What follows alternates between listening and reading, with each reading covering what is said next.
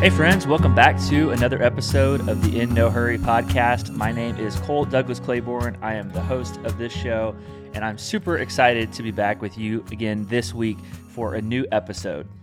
I'm joined this week by Dr. Myron Rolle. Some of you who are sports fans might remember him from his time playing in the NFL. He was also a college football star, and he has just an awesome story, which you're going to get to hear today, obviously. But he's got a book that just came out earlier this year. It's called The 2% Way.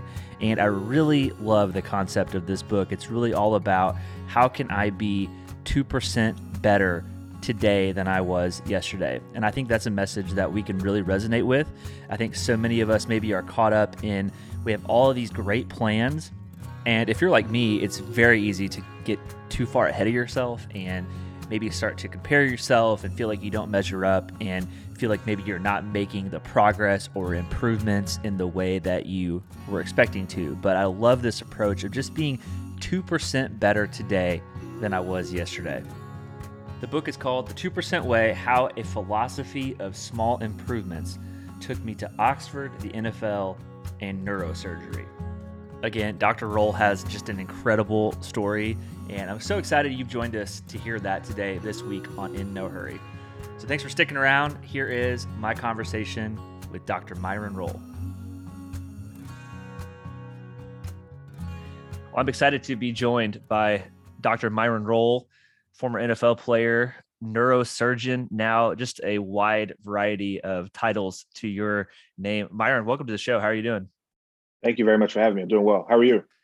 Doing well, doing well. It's a nice day here in Kentucky. So uh, just walk me through, uh, I guess, kind of your interest level. It sounded like you got interested in neurosurgery like when you were in like fifth grade, is what I read somewhere. Uh, where did your passion for studying that come from uh, to where you've been able to have a career uh, in playing football and then also now uh, doing surgery? Yeah, so you know, my, my story starts in the Bahamas. My parents uh, were born and raised there, had us there uh, early in life. I left after I was around two or three years old, and eventually grew up in America uh, in a town outside of Atlantic City, New Jersey, uh, called Galloway Township. And um, coming to America, my parents really focused on education, and they wanted us to have heroes and role models around us that look like us, so that we could know that we can achieve success by developing ourselves as good Christians, good leaders, good citizens, good thinkers, good men. Uh, and one of the people they put in front of me was Dr. Ben Carson, a pediatric mm-hmm. neurosurgeon who separated two twins from the occipital lobe and have both of them live. And hearing his story, uh, being black, having parents that focus on education, uh, being a Christian, uh, not having a lot of money growing up, we were kind of a, a modest family, not weren't incredibly affluent. Uh, and then also him having a bit of a temper too. I had somewhat of a temper when I was younger too, and so seeing a lot of parallel parallels in his story, his adolescent years, formative years, and mine. He became my academic hero, and he mm-hmm. truly planted the seed of neurosurgery in my head, so that one day when I was done doing football or whatever sport I wanted to do at the time, uh, it would be the next chapter of my life would be one where I could study the brain and hopefully help people uh, with their neurosurgical disease someday in the operating room. I think it's really fascinating because you know whenever you're in in high school and you were getting recruited by virtually every college in the country and it's very easy to see what the appeal of a professional athletic career can bring you uh, you know the money and the fame and all of that that can come with it yet you stayed true to that desire that you had. How did you navigate that throughout high school when you were getting recruited? You had all this attention for your athletic prowess. You go to florida state you know, have a lot of success there, uh, which we can get into to your story, how you ended up at Oxford as well here in a little bit. But how did you navigate that to where maybe you didn't let that sidetrack you from what it was you ultimately wanted to do? I give a lot of credit to my parents. Actually, all the credit essentially. I mean, my mommy and daddy, uh, they knew that coming to America with an abundance of resources and ample opportunities for us to be outstanding uh, leaders in whatever discipline or field we chose uh, was available, was attainable for us. You know, we're coming from the Bahamas where on the outside it may look like paradise and sunshine, which a lot of it is, but there are some parts of the Bahamas, especially where we're from, uh, where you're a little bit limited with your resources, a little bit more low income. Uh, so there's some there's some struggles and some barriers and some systemic sort of issues uh, that may not allow you to have the proliferative success that you truly want. But coming to the United States, uh, a lot of Bahamians feel very strongly about you work hard, you grind, you put academics first, and you become a total person with a breadth of skill and talent. And then you can go very far and take advantage of this opportunity. And we knew that we had cousins and uncles and grandparents and godbrothers, god sisters who were still back home and would have loved to trade places with us, us go back to the Bahamas and then come to America. And so the idea of being complacent or not being able to focus on being an uh, being being uh, educated, being knowledgeable, having intellectual prowess, and that not being a priority was never an option for us. So I think the balance of school and sport, or school and whatever else came after, uh, was routine for me. I, I did it through middle school, through high school, carried on through college, and and now uh, that sports are done for me, and I'm in neurosurgery. I'm allowing what football uh, has taught me uh, to inform how I practice medicine and how I treat patients through discipline, focus, hard work, communicating, getting along with people, teamwork, all those things that I, I picked up as an athlete along the way.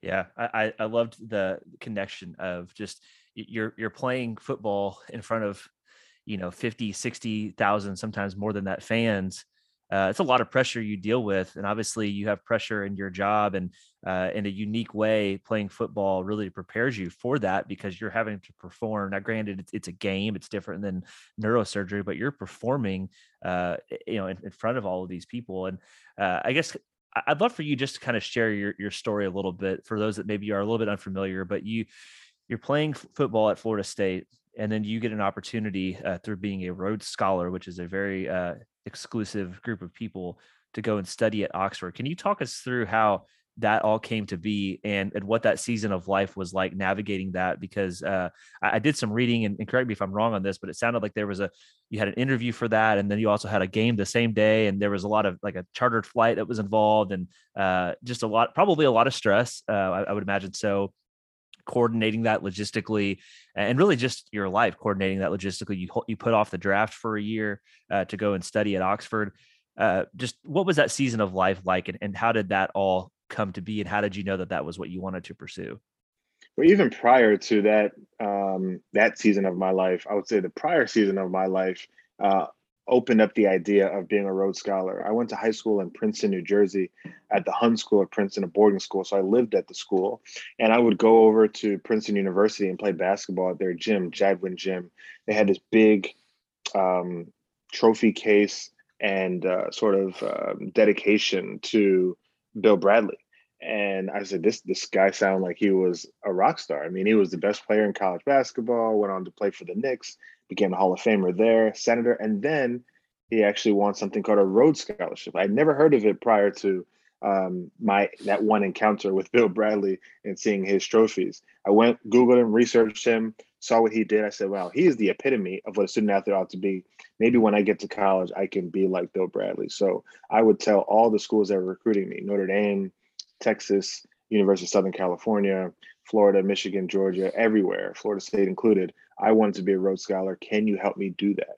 And uh, when I got to campus, they would put me in front of the Office of National Fellowships, other people who are applying for Truman and Marshall and Fulbright scholarships, and as well as Rhodes, and have me sort of go through that process of, of getting there. So when I won the scholarship, it was the same day that we were playing University of Maryland, uh, November 22nd, 2008. My team was already up in College Park, Maryland, but my scholarship interview was in Birmingham, Alabama.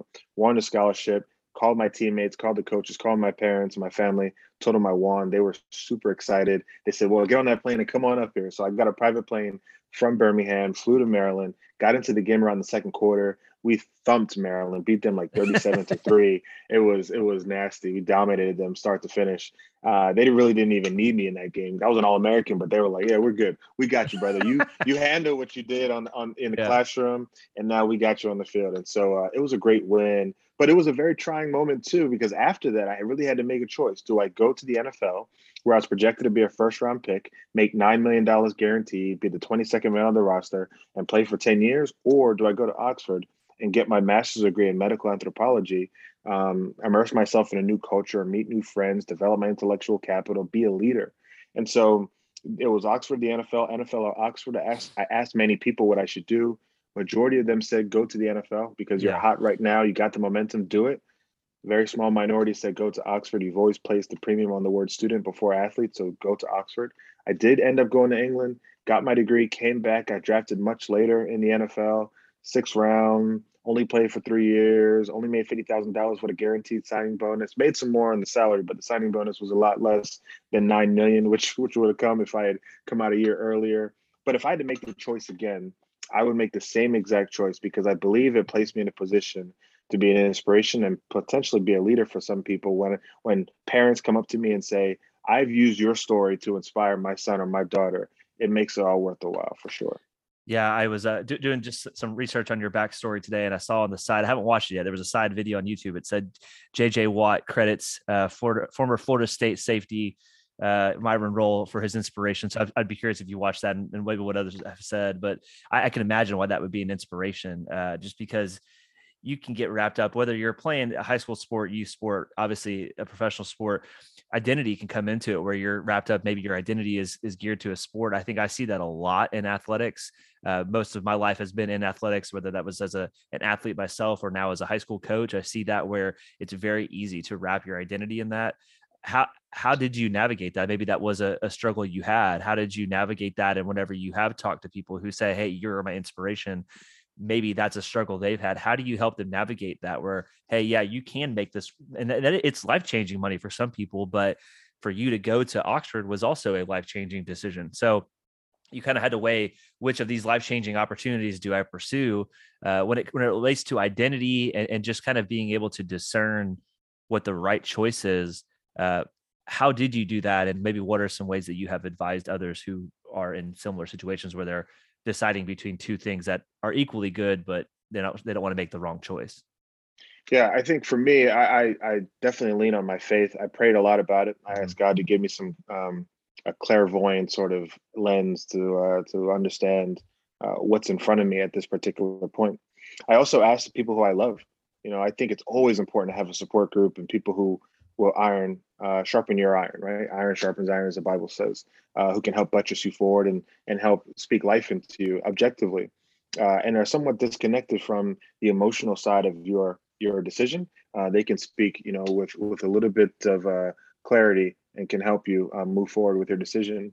But I ultimately tell my mentees if you have a difficult choice and you come to a fork in the road, think about the decision that will uplift and move the most people. Think about the one that will have the most effect on the community, most effect on serving others uh, outside of yourself. If you if you put others first, then you will see yourself in the long run eventually rise and your trajectory will go where you want it to go. But if you put if you if you have your myopia and your perspective as I'm going here to serve, I'm going here to be behind and allow you to step forward and allow you to shine. Uh, that to me is is so amazing. And so going to Oxford was a, a lot about what are what do my future patients need from me? What does the future global health community need from me? What are these young black boys and black girls from the bahamas who seem like you know i don't really have anywhere to go but now i see one of my own making it what do they see from me? If they can draw from me and see and go further than i've gone then that decision was less about me and more about them and more about their ability to, to move forward. And then I talk about the 2% way to my mentees. As you're making these decisions, take it small steps at a time where you don't feel like you have to be rushed. You don't feel like you're out of pace, you're out of beat, you're out of rhythm, you're out of tempo. You can just take your time, take small victories, small steps daily towards the goal of being who you need to be, who you want to be, and who others can see you to be uh, so that they can grow as well. So uh, I, I, I definitely have had to make some very difficult choices in life, and I've had people ask me about that decision and and others uh, what they ought to do. And this is some of the things that I tell them um, as as matter of factly as I'm telling you now. And uh, it's been you know I can't say it's 100% foolproof, but it's a good starting point and a good place to uh, to begin uh, your journey forward yeah, that was one of the things I had written down here is uh, your idea of setting modest daily goals. I think that is so important whenever you're trying to establish new rhythms or, or set a goal is incremental uh, measurable goals. I think a lot of times people get into the the the struggle, you know, around New Year's they want to set goals or resolutions. They don't always attach something to it that is measurable. Uh, they maybe bite off more than they can chew, or they just say, "Hey, I want to lose weight." They don't have any number attached to it. They don't really have a plan. Um, I guess as it relates to that, uh, what what have been some things that have worked for you? Because you've had to balance a lot of different things that I assume have required you to set those type of goals to get there to reach certain plateaus. You don't just try to you know bite off way more than you can chew off the bat. You've got to work there. What are some tips that you've done that that maybe somebody's trying to establish that whether that is to play a sport professionally or to go to medical school things like that uh, those are both very uh, high attainable goals you know if you can set your mind to it. Obviously some people don't have the physical gifts to be a professional athlete but whatever their goal is if they want to get there what are some practical ways to set these goals check be able to check them off and make sure that you're progressing toward them? Yeah so i think one the first step is knowing the goal right? Knowing the target absolutely. And the second is being incredibly focused to make your mind up that this is this is um this is the process i'm going to commit myself to and be comfortable with taking small steps. Don't feel like you're rushed. Don't feel like you have to measure yourself or compare yourself to your colleagues who are on social media who look like they have it all tomorrow or have it all wrapped up by next week. That's some of that's not true. Some of that's a facade, and that's not you, right? What God has for you is for you. And so keep on your path and keep moving forward. I think it's also important to actually have the motor senses of your brain telling your body to write down what it is that you want to do for the day or text it to yourself or whatever the case may be. And once you finish that for the day, check it off because that check, that feeling of seeing mm-hmm. it yeah. crossed off of that list, that activates the excitatory pathway in the limbic lobe that makes you feel rewarded from those neurotransmitters that get released into your brain. You feel like a moment of euphoria that, like, look, I did something good today. I'm better today than I was yesterday. And it's still a good reminder to always see look what I've done. Look how far I've come. I think it's also important to have an accountability buddy, somebody to check in. I have never been one to yeah. walk through life in a silo by myself. I always find it imperative to have other people with me, my brothers, my wife now, right? I just married my wife two and a half years ago, and she's my best friend. Having my parents and fraternity brothers, football teammates, have them check in and make sure that I'm doing the right thing as well. And then also checking in on where your growth has gone, right? So in a month, just take a step back, look back and say, okay, well, what have we done? Have we truly committed ourselves to this this process, to this goal? Uh, six months, look back and see. So there should be some time check-in points uh, that you build into to this path. And you know, one thing that I think is so lovely about the two percent way, uh, its utility in professional development, personal, relational, spiritual, emotional, whatever it is. It it's it's yes, it is you know self improvement, but there's ideas of just the process of getting better, even if you don't attain that goal or you make you miss the mark just a little bit, you've gotten better from whence you started. So if you shift your focus to another goal or shift your focus to another chapter of your life or transition to something else, you are still light years ahead of where you were before, based on the fact that you're able to take small, lean steps forward every single day. I love that approach. I've used it in every aspect of my life is what we write write in this book with human experiences that I think people can relate to. Feeling of doubt, uncertainty, prejudice, feeling awkward and socially awkward in, yeah. in, circles that may not be like you know very common or comfortable for you uh, dealing with relationships that you know long distance relationships like, my wife and i had to deal with work workplace challenges all these things that matter to a lot of people. That's why I feel like this book is so powerful because it reaches several different audiences for sure. Definitely. Yeah. I think just the way that you're describing that, I mean, I, I can think of ways that I have had, you know, pitfalls that I've fallen into whenever setting goals and not measuring, you know, what I want to attain and, and that sort of a thing.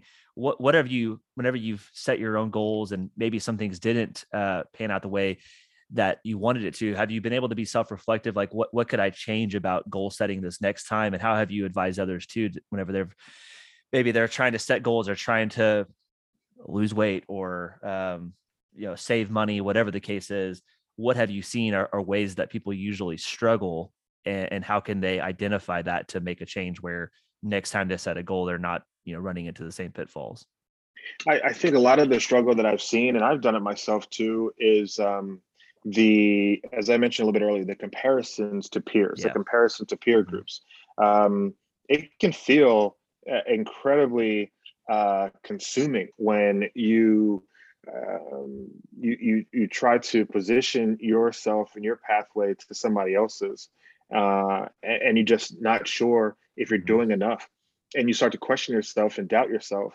and that hesitancy that apprehension that can paralyze people from moving forward or from from activating themselves to do to do the work. Uh, and you know, in my field, just, just on a personal level, there's no way that you can hesitate, right? You cannot hesitate when you're in the brain or the spine because that can lead to catastrophic injury or catastrophic doubt. Uh, sorry, catastrophic um, consequences, deficits, yeah. and and and so that to me has been some of the biggest things that I I've seen complications I've seen impede the progress of of individuals. Uh, but but what's blessings about the two percent way, um, and and I I love it because it's worked for me. It's worked for others as well, and I hope that people find it in this book.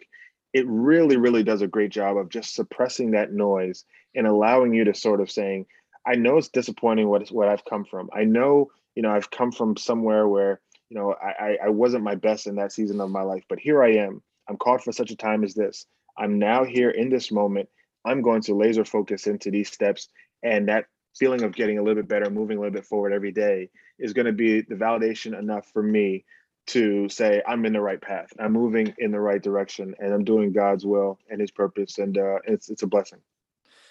Yeah, I've I've talked a lot on this podcast about comparison, uh, just because I think it is such a paralyzing emotion. It's something that I've struggled with a lot, and yeah, you can miss the calling that God has on your specific life because you're trying to live what somebody else's path is. And I had a, a pastor uh, here in town that that preached it. Uh, I mean, this is kind of an elementary way of putting it, but it was still profound. Was basically like you know you're driving in your own path. You you start looking over at somebody else's lane and trying to drive in their lane, you're going to crash. And I know that that's been said many times, but uh, I think that's very true of any career that you're on. You have these goals, and it's easy to look at this person has maybe achieved the goal that I want, uh, and I haven't gotten there yet. You either try to speed the process up or change the process. And I think what you're speaking to is is uh, from your own experience. I think is relevant to anybody else and their journey too. I, I, probably should have asked this right off the top. But you've mentioned the two percent way. We obviously mentioned the top of the the, the podcast, the name of the book. Uh, can you explain just how this idea came to be? I think it was from a coach that you that you were with that that uh, mentioned this something about hey, you're the, the guys at uh, you know Clemson, guys at Alabama, guys at Florida, they're doing this. You got to be two percent better than them. How did that idea come to be from that coach, and why is this such a pertinent idea for uh, professional life as well? Yeah, Mickey Andrews was my defense coordinator at Florida State University, and he was the one that really put it on us. Uh, he got it from his coach at University of Alabama, Paul Bear Bryant, who we all know is one of the greatest coaches ever. Uh, so Coach Andrews would definitely challenge us every day uh, to grab two percent of increase in our stamina, our ability to tackle, our ability to disguise blitz packages, high point the football, and he would talk about those other ACC schools or the competitors on our schedule who may have been working just as hard and they were getting a little bit better. He wanted us to have practical goals of improvement, not not saying, "Oh, get 100% better today." I mean, that's doubling right. your talent in one day. That's that's impractical. Not attainable, that, that's yeah. not realistic. Yeah, you can't do that. So, but if you get that 2% and and it wasn't so much the the number 2, it just it just made it manageable that instead of quantifying it as 2, just quantify it as like, "Okay, I'm just getting a little bit better, taking a step forward." That felt really good to all of us and it felt um, reasonable to all of us. And so I extrapolated that mindset into life. All my posts on social media, I hashtag 2%. My speeches, I talk about it to my mentees. Anything that I do, experiences, videos I watch, conferences I attend, books I read, I'm trying to extract 2% from that, that, that process or I'm just using 2% of increase every day to just move forward into a better version of myself onward and upward. And so uh, that's where, you know, this book um, really sort of came from. And yeah. you know, it's you know, it's interesting that your the people that come into your life, like my football coach at Florida State, uh, he was there to coach me to to play a game of football uh, to help me get to the NFL. But he left that mindset in me uh, that has informed how I do every single thing. And so I think it speaks to the value of uh, outstanding leadership and coaches and what they can do uh, for their athletes.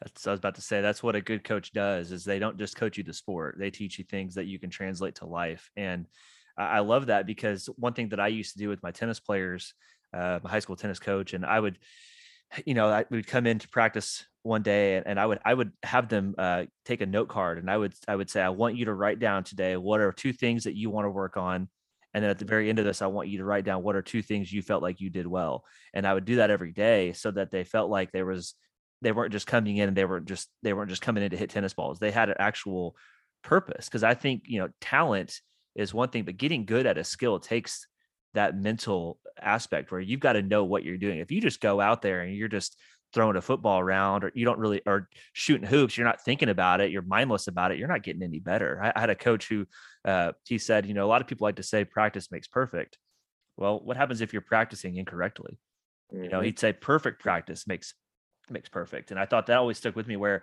you've got to be in, maybe not perfect but you've got to be intentional you can't just go out there and continuously do incorrect things and prepare so just to commend your coach uh, you know, I obviously he was a, a Division One defensive coordinator for a reason. He knew what he was doing, but uh, that, that's a that's a great way to take that and adapt to real life. Uh, just getting two percent better. Do, do you think there's an aspect of that where people are maybe not content with only getting two percent better? I think that at times I've seen this with high school athletes where they want to get so good at something so quickly and they get dejected when it doesn't come so naturally and then they end up quitting a sport i've seen that happen especially with tennis which is a little bit more difficult of a sport to learn i felt that way with when I was trying to learn guitar. It was really challenging, and uh, I, I, had a hard time trying to be two percent better at it.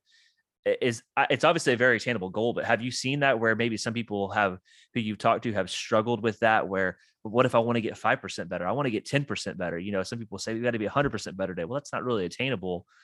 How how have you uh, navigated that or seen people struggle with that? And what would be your advice to somebody that maybe uh, is getting impatient with the process of improving at something? Yeah, I have seen that, uh, and you know, I think it it, it goes to um, timing. It goes to uh, some of the um, you know some of the stages that you see, especially in high school. The stages that you see of, of players maybe getting the acknowledgement or the scholarship opportunities or the camp offers or the combine offers or the seven on seven team offers, whatever it could be. You see, you sort of like parse it out. Okay, you know, my junior season is when I should start to be getting these calls and looks, and it's yeah. not happening. So I'm getting a little bit impatient. Maybe let me hurry up the process a little bit more of this learning of, of the skill that I'm getting. Instead of two percent, let me get five, six, seven, eight. Um, but to, to, in my opinion, I think that is where good coaches like yourself, uh, other accountability partners, and just a, a, reaffirmation to that particular athlete, woman or man, uh, that it's okay uh, that you do not have to have it all right now and that your talent will shine through. It's better to be uh, uh, perfection or to, to have your craft be perfected uh, mm-hmm. and to really be honed and have the fundament, fundamentals down uh, than try to rush through the process and end up, you know, um, uh, shorting yourself based on the fact that you're missing some key elements of what you ought to be. I look at it even in surgery now if you try to rush through the process of trying to figure out how to do a specific uh, tumor case, uh, and you just say, you know what, the case is coming up, and I haven't done many of these cases, but I want to have this on my CV. Uh, and I want to have this video shown and want it filmed so that people can see that I am, you know, a big bad neurosurgeon that can do this on my own. You run the risk of one, hurting that patient, two, uh, losing credibility in that operating theater with your colleagues, anesthesiologists, circulating nurses, scrub techs, medical manufacturers, and then you also run the risk of, um, you know, just just not being an accountable sort of partner and colleague in that in that service. So, so so the idea would be to stay on beat, stay on rhythm, uh, take that slow and slow and steady process, two percent. Make sure you have people speaking into you and pouring into you that the fundamentals are important. That you will get there. It is okay. It's going to come. You know, the the the, the sun rises tomorrow. You know, weeping endures for a night, but joy comes tomorrow. Yeah. God's got another day for us, and He plans for us to be great, and He's got us. But you just have to trust the process that you will get there. And in that patience and in that beat rhythm keeping and that tempo keeping, you will find that uh, other things in your life will start to flow together and be so fluid. I think when you rush and you sort of try to move as fast as you can, it just becomes hectic and things get scrambled and yeah. it becomes very fast and it doesn't slow down for you. And that's, I think, where difficulty happens, where mistakes happen, where confusion happens, where fatigue happens, and then where yeah. sometimes people end up quitting and saying, I don't want to do this anymore. Yeah. You're, you know, whenever you're, you're speaking about scripture there, I, the, the stuff that has st- stood with me is all the imagery in the Bible about harvest and how you know in, in, in seed time and how long it takes for a crop to be planted and then to see that you know a, um, a, a, farmer can't microwave their crops to, to get them to grow. They have to wait and they have to tend to them and i think that there's beauty in that entire process and as you're talking i just kept thinking like you know if we speed it up we we, we rob ourselves of that experience of getting to uh, see, you know, if we're believers, seeing what God is doing during that season of life. I know that that's something that I've tried to really hone in on is God's working and it's taking time. And I need to not rush this process because I want to be present for that work that he's doing. But I think even if you're not a believer and and this is just kind of, you know, the things you deal with in life, you do rush that process of, you know, you're growing as an individual. I think about it, you know, working out, like you're a professional athlete, you know what it's like to be in a weight room I particularly don't like being in a weight room. I don't like lifting weights because it's painful. But each time you get pain in your arms, it's muscles breaking down to build back stronger. And it takes a long time to see results. And that's partly why I've gotten discouraged. Is exactly what we're talking about. Is I've gotten I've gotten discouraged by instead of instead of being content with two percent increase in the weight room, I, I want to see immediate results because it's like it's, this is so painful right now. It needs to be showing me a payoff. It doesn't always work that way. And so I think what you're saying is so beautiful that like you got to just stick to the process. So uh, this book, I think, is uh, I, I, haven't read it yet. I th- I, am excited to dig into it and really see some of your tips in it. And uh, just from what we've been talking about, I'm excited to hear your story. Um, we, we talked about your faith, and I, I do want to, you know, before we wrap up here, uh, last 10 minutes or so, just do want to talk with you about your faith. I mean, your, your faith has played a big role in everything that you've done you know, obviously, I, I assume whenever you're uh, discerning the career decisions you've made, you're, you're relying on God's wisdom and God's, uh, you know, the, the, that discernment in your life. But what is what what are some daily rhythms that you have to be in communion with God, to be able to discern what He's got going on in your life? Because you know you've you've made some pretty big decisions, and then on top of that, your job during a pandemic, uh, especially is vital. I mean, you're you're taking care of our brain health, and and people like you are are quite literally lifesavers. And so uh, I'd imagine that your faith, especially seeing what you might see every day at your job, uh, is vital to you. So so just walk me through that that foundation of faith and and how you uh, have grown in that and, and use it every day, and how that how that helps you through your your daily walk and your daily job and everything. Absolutely. Uh, you know, I, I, I enjoy being um, a physician. I enjoy being a father. I enjoy being a husband. I enjoy leading a Christian home. Uh, I enjoy speaking uh, my faith um, very overtly and unapologetically to my mentees, um, not to impose anything, but to um, let them know that this is this is how I manage the the burden sometimes of of having all these roles and having this these major responsibilities sometimes life or death sitting in your hands uh, as a, a, a physician. Um, prayer daily prayer is incredibly important. Taking that time carving that space uh, to speak with uh, speak with god about um, the challenges that i'm thinking um, you know the covering that i need uh, for myself and my family. I've four children under the age of two. We just had newborns uh, born three weeks ago. Uh, so we're like brand new again, parents just trying to, you know, work through that and figure figure that out. So God's been so good. And and the thing I love coming back to uh, is, you know, the story of Joseph. It's probably my favorite story, uh, where no matter what Joseph was going through, um, being thrown into a pit, um, being uh, sold into slavery, lied on at Potiphar's house and sent into prison, forgotten about in prison. Like all these things kept happening to him. You would think, as any reasonable person, oh man, God's like definitely not around. He's he's gone. He's yeah. left this man. He has cut ties. He said, Joseph, you're on your own. But if you read scripture, it keeps saying that and God was with him and God was with him and God was with him. And to me, that gives me the assurance that no matter what I go through, uh, no matter what challenges or what burdens that I face, uh, God will continue to be with me because He's done it before, and He will do it now, and He will continue to do it because He's an ever-present God and He doesn't change in His unchanging hand. And so I, I love that assurance. I love having someone like my wife to pour into me too spiritually, and we talk about these things. We have a session every week called Roles in Christ (RIC), where we just sort of talk about how God's worked in our lives individually, whether at her office as a pediatric dentist or, you know, uh, in me in neurosurgery. So it's uh, it's a blessing and you know in science sometimes it's a little bit difficult to balance it you know when you're mm-hmm. in your professional space where many of your co-workers and colleagues are thinking neck up and about the evidence base of this you know organism and this um, cell that works this particular way that creates this vessel that does this. And you know sometimes you had to sit back and say yes i do believe in that. I, it's one it's wonderful but there are things that we don't know, and we have to give it to to God to say like this is this is such a special body we're able to work on and work through uh, to help save people and cure them. So uh, I see it play out many parts of my life, and I and I love the fact that I'm able to stay tied uh, to my faith. It's important to me. Yeah, one of my favorite books that I read in the last few years was called Proof of Heaven by Dr. Eben Alexander. I don't know if you've read oh, that oh, yes. one.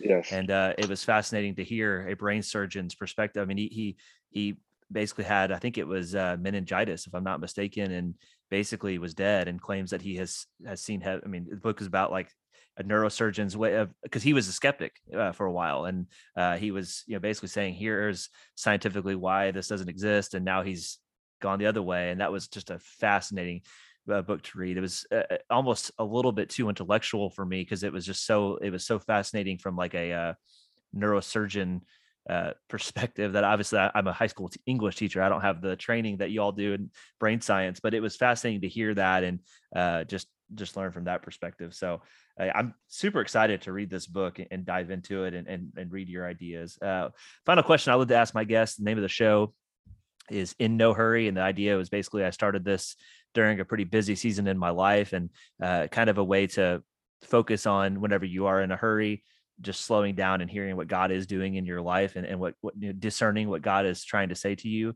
Uh, whenever your life does get hectic and crazy, which I can imagine it does, especially right now during a pandemic, what are some things that you do to slow down and make sure that you spend time with God? I think you kind of already alluded to that, things that you and your wife do, but what are some of your your daily go-to things, even if it's just going for a walk or, or what it is, but uh, what do you do just to slow down in your life and make sure that you have some balance? Yeah, I, I definitely think it's uh, constant communication with my wife. It is exercise as well, running, uh, staying fit and active. Uh, music is always very mm-hmm. important to us. Uh, we listen to Tasha Cobbs and Tamela Mann and Kirk Franklin quite a bit. Um, uh, those are some of our favorite artists. So we we really and we actually have our kids listening to Tasha Cobbs. There's one song she has called "You Know My Name," and my kids start putting up their hands and, and worshiping, and they're you know 21 months old.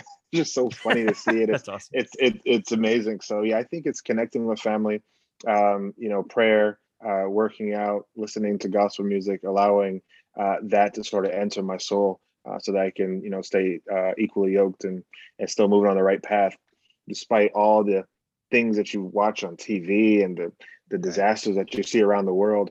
It can be very depressing to to right. take all that in. Um, but with our job uh, to you know affect change in people's lives and having people's lives in your hands at times uh, you have to be locked in and centered. And um, i think you know being with christ and uh, having those outlets and those mediums to, to find him consistently uh, that keeps me in no hurry I, I love it. Uh, I think your book is, I, I, assume, available anywhere people can buy books. Uh, but what what are some places that people can connect with you? You're on social media, uh, so what are ways people can follow you and just stay connected to to your work and what you're doing? Absolutely. Uh, so I'm on all over social media: Facebook, Twitter, Instagram. Just my name, Myron Rolle. Uh, you can find it. It's blue check mark verified. You can get the book at www.2percentway.com, T-W-O percentway.com. It's at Barnes and Nobles, everywhere you get books online or in bookstores. It's there today, May 17th. We're fired up uh, and we're excited. So yeah, you can connect with me and uh, you can connect with me through our website, caribbeannf.org. That is my foundation that does work in the Caribbean to upscale neurosurgical capacity. So we're excited about that too. Well, great. Dr. Rolle, this was great to have you on here. Great to talk with you. Again, I'm excited to read it, read this book, and I hope others that are listening are, are uh, interested in buying it and reading it as well. So appreciate uh, your time and, and, sharing your story, and uh, I'm sure we'll catch up again soon. Thank you. Thank you very much for having me. Well, thanks again to Dr. Myron Rolle for joining me this week on In No Hurry. Hope you guys enjoyed that conversation. Definitely be sure to check his book out. I am excited to get into this and read it just based on this conversation that he and I had. Such a practical message. And thanks for tuning into this podcast. I hope you will stick around for future episodes. If you would like to stay connected, I would love to connect with you on social media. You can find me on Twitter and Instagram at Cole Claiborne, and then you can also find me on Facebook, Cole Douglas Claiborne. But one of the best ways to stay in touch is to subscribe to my newsletter. I'll put the link to that in the show notes. So make sure you check that out. I've got a lot of exciting things planned for that. So I would love for you to be a part of that community too. You can also find everything on my website, coleclaiborne.com. Would love to connect with you over there as well. Plenty of ways to get in touch with me. But thanks again for tuning in this week. I hope you have a great week and find some time to relax and not be in a hurry. And we'll catch you next time.